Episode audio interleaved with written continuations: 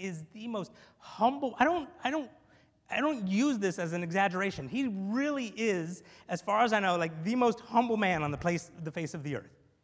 Like, he's the most humble man that I have ever interacted with. His name is Matt. And every time that you would chat with him, he's like six foot seven tall. And he just always has this goofy grin on his face. And he literally would just come up to you and just ask you about how your day was. And he will respond with genuine, like his response will be with such genuineness. And it'll just be like, oh man, Vince, that is so cool. And you're just sitting there like, that was like the smallest little detail about my life, but he just becomes so consumed with who you are and just takes genuine joy in who you are and what you've experienced in life. And he's just like completely, completely others focused. Barnabas wasn't seeking a name, but you just see that the posture of his living was just to be an encouragement to the others around him. And Ananias tries to muscle his way into a place of significance. He tries to establish a name for himself amongst the church.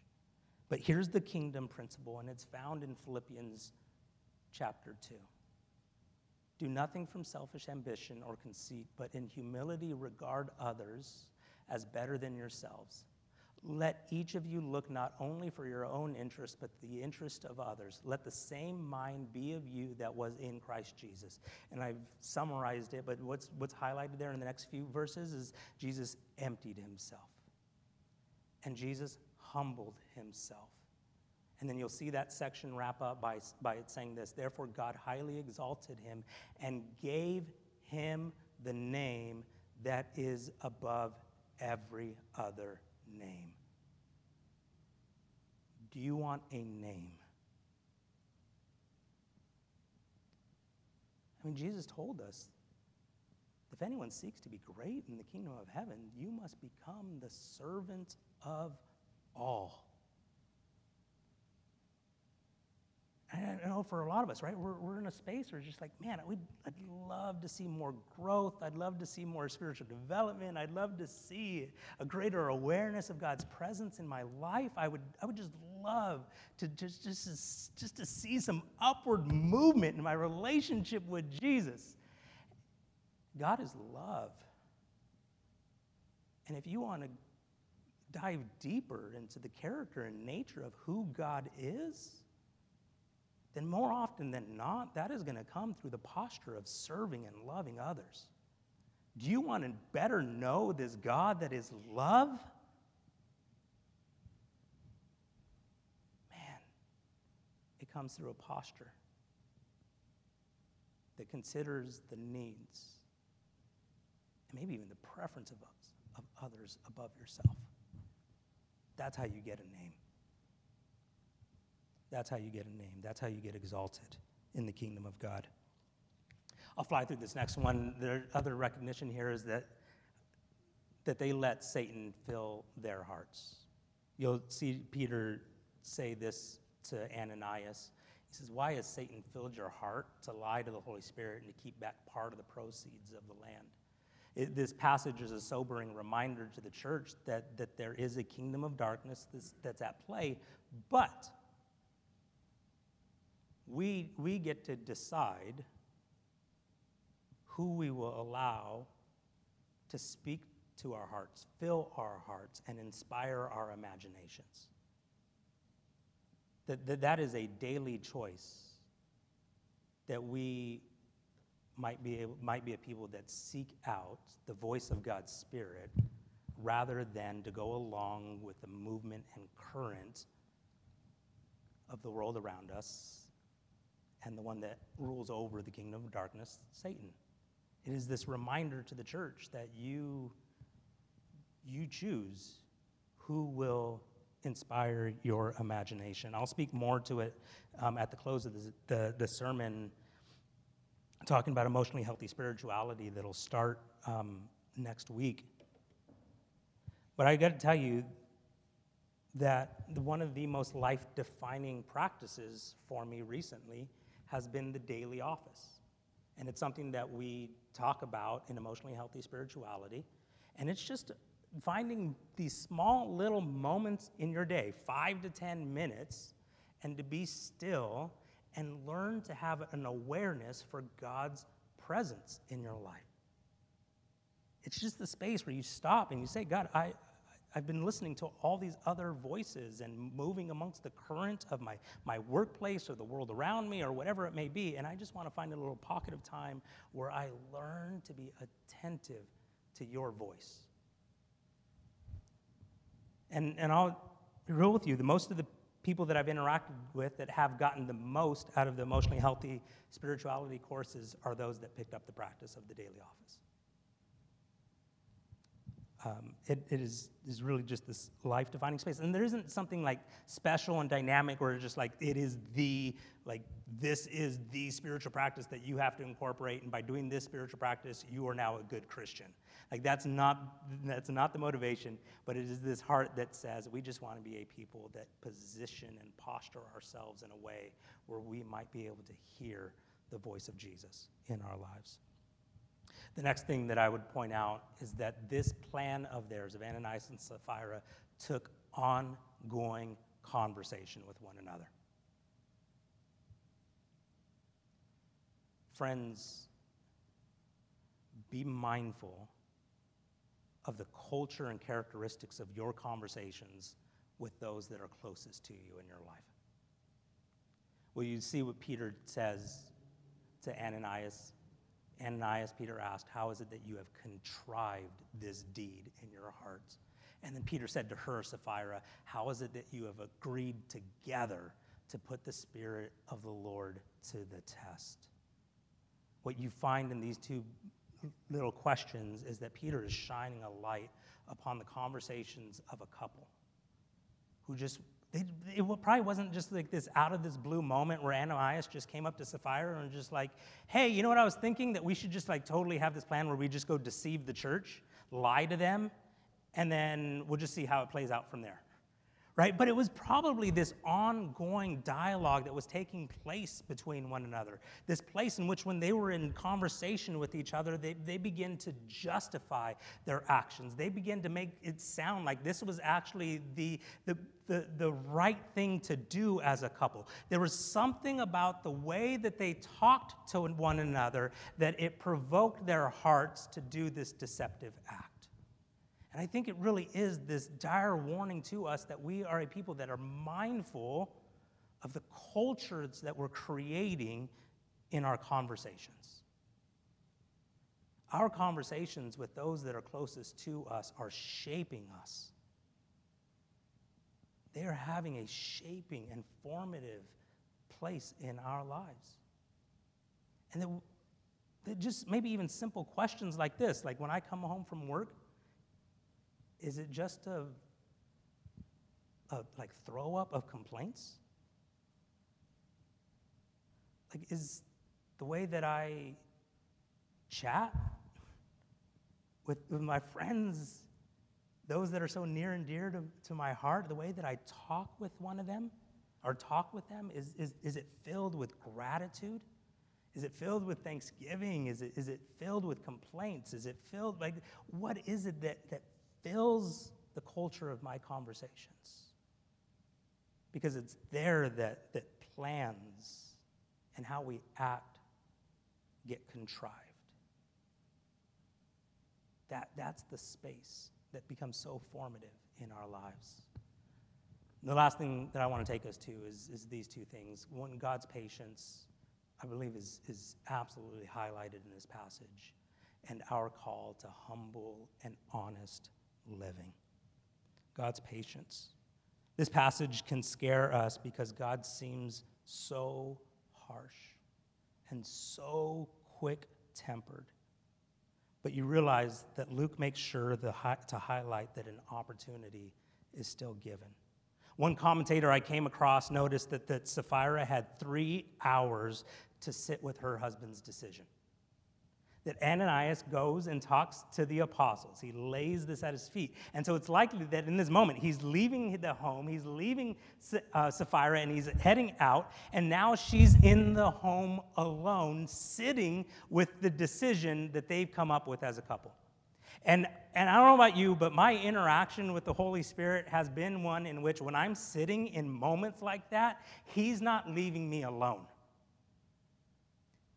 But He's likely prompting my heart. Are you going to go through with this? Is this, is this the decision that I'm making? You look at 1 Corinthians um, chapter 10, verse 13, and it even lets us know that, that there's no temptation that's overcome you that is not common or uncommon to man, but God is faithful in that He will, and when temptation arrives, He will give you a way out. This three hours for, for Sapphira was this, this holy moment, this holy space in which God carved out and then she arrives in front of Peter, and then there's another opportunity given. Is this, is this the price that you sold the property for? And right there, in that moment, she has a choice. God is giving her opportunity to stop and to say, Oh man, no, it's not. that wasn't the price. And God is so patient and looking to give us opportunity to be humble and honest before him. And Peter, Peter lets Ananias know, listen, it isn't, it isn't, the sin here isn't that you sold a property and gave a portion of it. Like the, the, the, evil at play here isn't that you, you like let's say it was, it was just nice round number, $1,000, right? Like they sold it, it was $1,000. And, and it's like Ananias, it isn't that you gave $800. Like it, it was yours. It was yours to do with whatever you wanted to do with it. And, and listen, the, the call upon us isn't to be superheroes. It's, it's, it's to be human size. It's to be honest. It's to be humble. It isn't, the, God's not looking for you to have this like superhero feat of generosity so that you get brought up on stage and just be like, can you believe how much Ken and Judy gave away? Right? Like that isn't, that isn't the desire. That isn't the, the, the ambition or the goal here. It isn't that, that you would just look over the course of your life and just be like, yes, like look how incredibly like generous I am and all the effort that I can bring to the Lord. Like what, what God's just looking for from you is this humble and honest heart. Like I would love it if the story played out in which Ananias just came in front of the church and said, I sold our property for $1,000, and honestly, at this point in my life, like I'm giving 700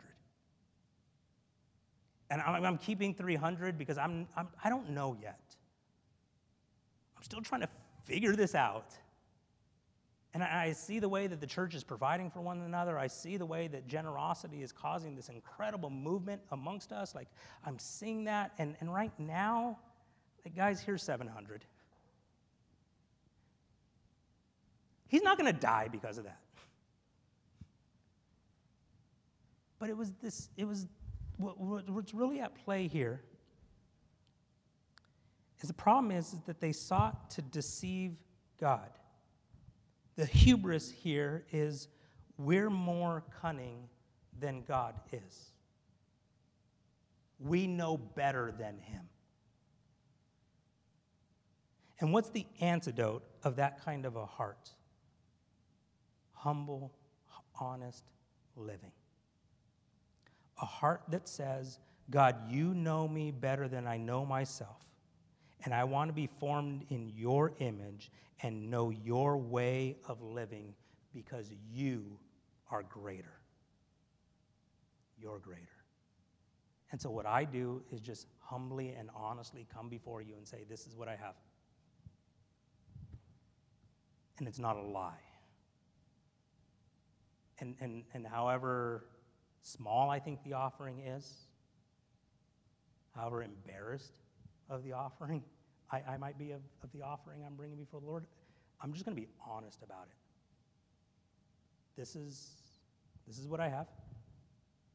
This is what I would love to keep for myself, and this is what I'd love to give to you. But honestly, I'm just going to be honest before you. This is where I'm at, Lord. I, kind I think about it this way in terms of my, my singing voice. I don't, I, don't, I don't have a great singing voice. But I always I, I tell people, you know what? God gave me the voice, He can have it back. And, and for me, that's just the imagery of just saying, like, God, this is what I have. And I'm not going to pretend otherwise. This is what I have. And I just, I just want to be honest before you. I want to live in reality. And I don't want to live with a mask on. I don't want to live in a place of deception. I just want to be real before you. Dallas Willard said this way, and I know that as I say that, Jeremiah smirks because him and Danny have like this ongoing thing where they, I don't know what they do every time I mention Dallas Willard, but they take note of it that I mentioned him a whole bunch. He's worth listening to, by the way. The hidden dimension of each human life is not visible to others, nor is it fully graspable even by ourselves we usually know very little about the things that move in our own soul, the deepest level of our life, or what is driving it. Our within is astonishingly complex and subtle, even devious. It takes on a life of its own. Only God knows our depths, who we are, and what we would do.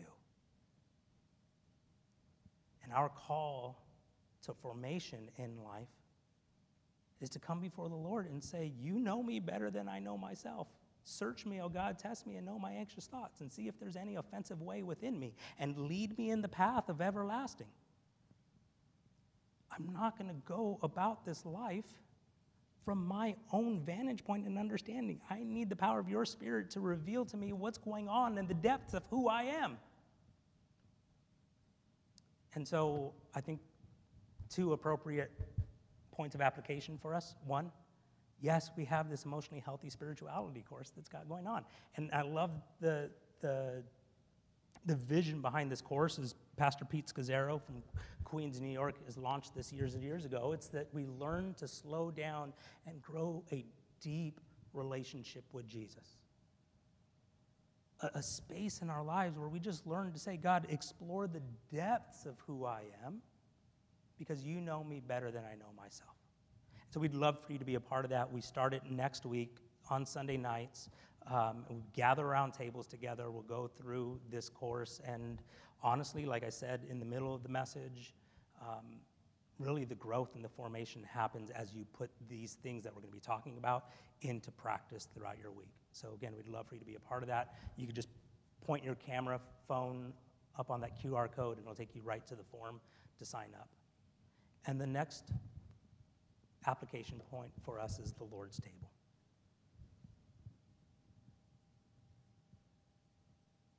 It is a space for us to be reminded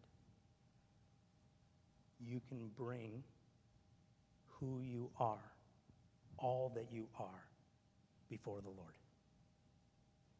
And you will find His grace and mercy. I, I heard it said this way recently the blood of Christ will forgive us of every sin, but not one excuse.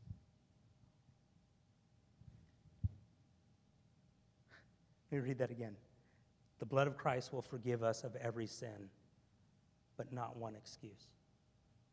God deals and operates in reality. And the invitation is always before us that we come before Him with humble and honest hearts and you just say, God, you have all of me, and I'm not going to hide from you. I'm not going to hide from you. And I believe that you love me, you delight in me, and what you long for me to do is to live in a place of humble honesty. Let me read to you what the Apostle Paul wrote about the Lord's table.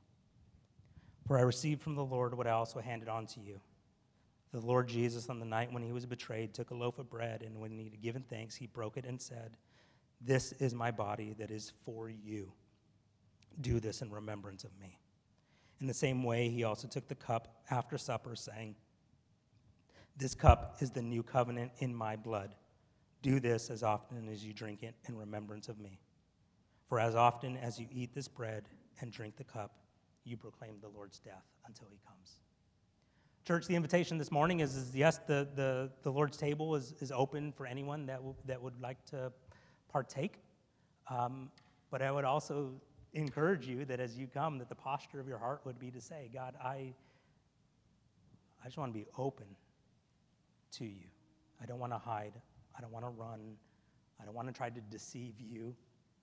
You know me better than I know myself. And I believe that at your table, at your feet, that there is constantly grace and forgiveness for me to receive there. A um, couple of, of options here for you. Um, we have um, the, the communion bread here that you dip in the juice. Um, there's also some gluten free.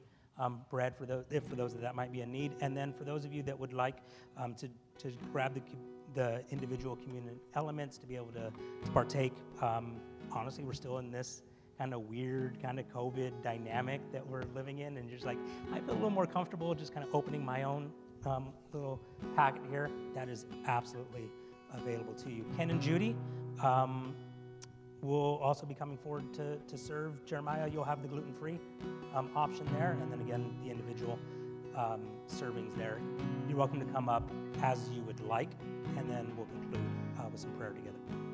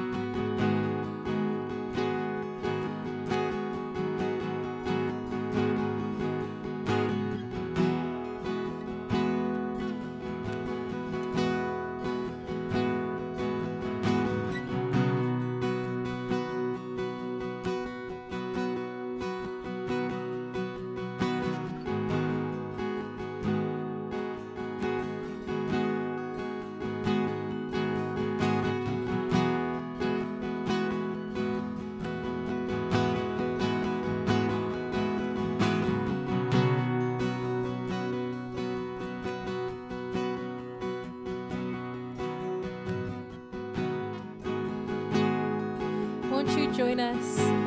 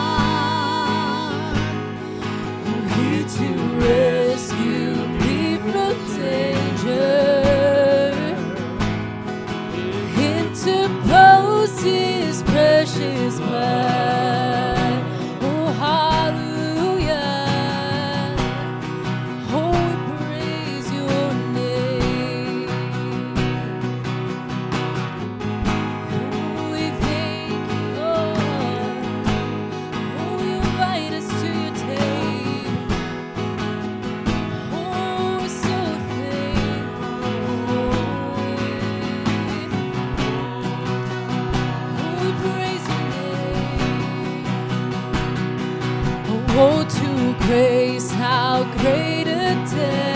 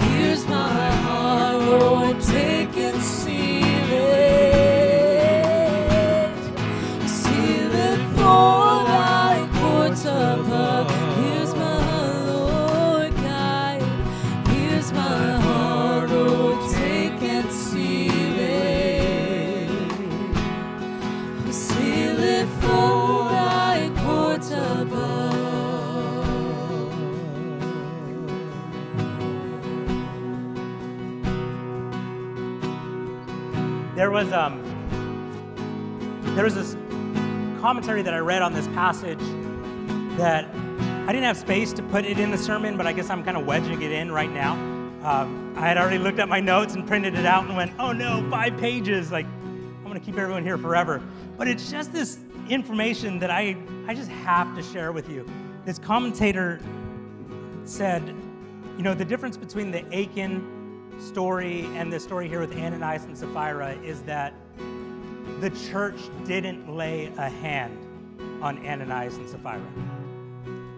And, and it was this reflection of how the cross and the resurrection changes everything. And it's not that God's character has changed, but we see this ongoing revelation of who God is. And so the, the church was not the one, were not the ones that took Ananias and Sapphira's life. And then they had this statement because we are the people of the resurrection. I just thought was what a powerful statement. As the people of God, we are about life. We long to see the goodness of God in the land of the living. And so, I don't know, there's just this place of stepping back and saying, you know what? We'll trust for the Lord to handle that dynamic that's at play in the hearts of Ananias and Sapphira, but for us, like we're not going to be the ones to, to take their lives because we're the people of the resurrection. I, I don't know, it was just, I thought it was a really rad observation, and I just wanted to come up and share with you. No other comment to it other than that. Uh, church, before we go, two things. One, um, I know that there uh, are a collection of people that would love to pray with you this morning. If you would like someone uh, to join you in prayer this morning, they will be here um, just right up against the stage, and they uh, won't keep you longer than you'd like to stay. But as we just, especially just brought up just the heaviness of life, being honest and vulnerable before the Lord, um, that it just could be great to have some people that have been walking with Jesus for, for a while to, to pray with you, to be a, a source of encouragement to you. And then the second is to, is to speak this blessing over you. Church, may the Lord bless you and keep you. May the Lord make his face to shine upon you and be gracious to you. May the Lord lift up his countenance upon you and give you peace. Love you, church, and we'll see you downstairs in that Florida weather.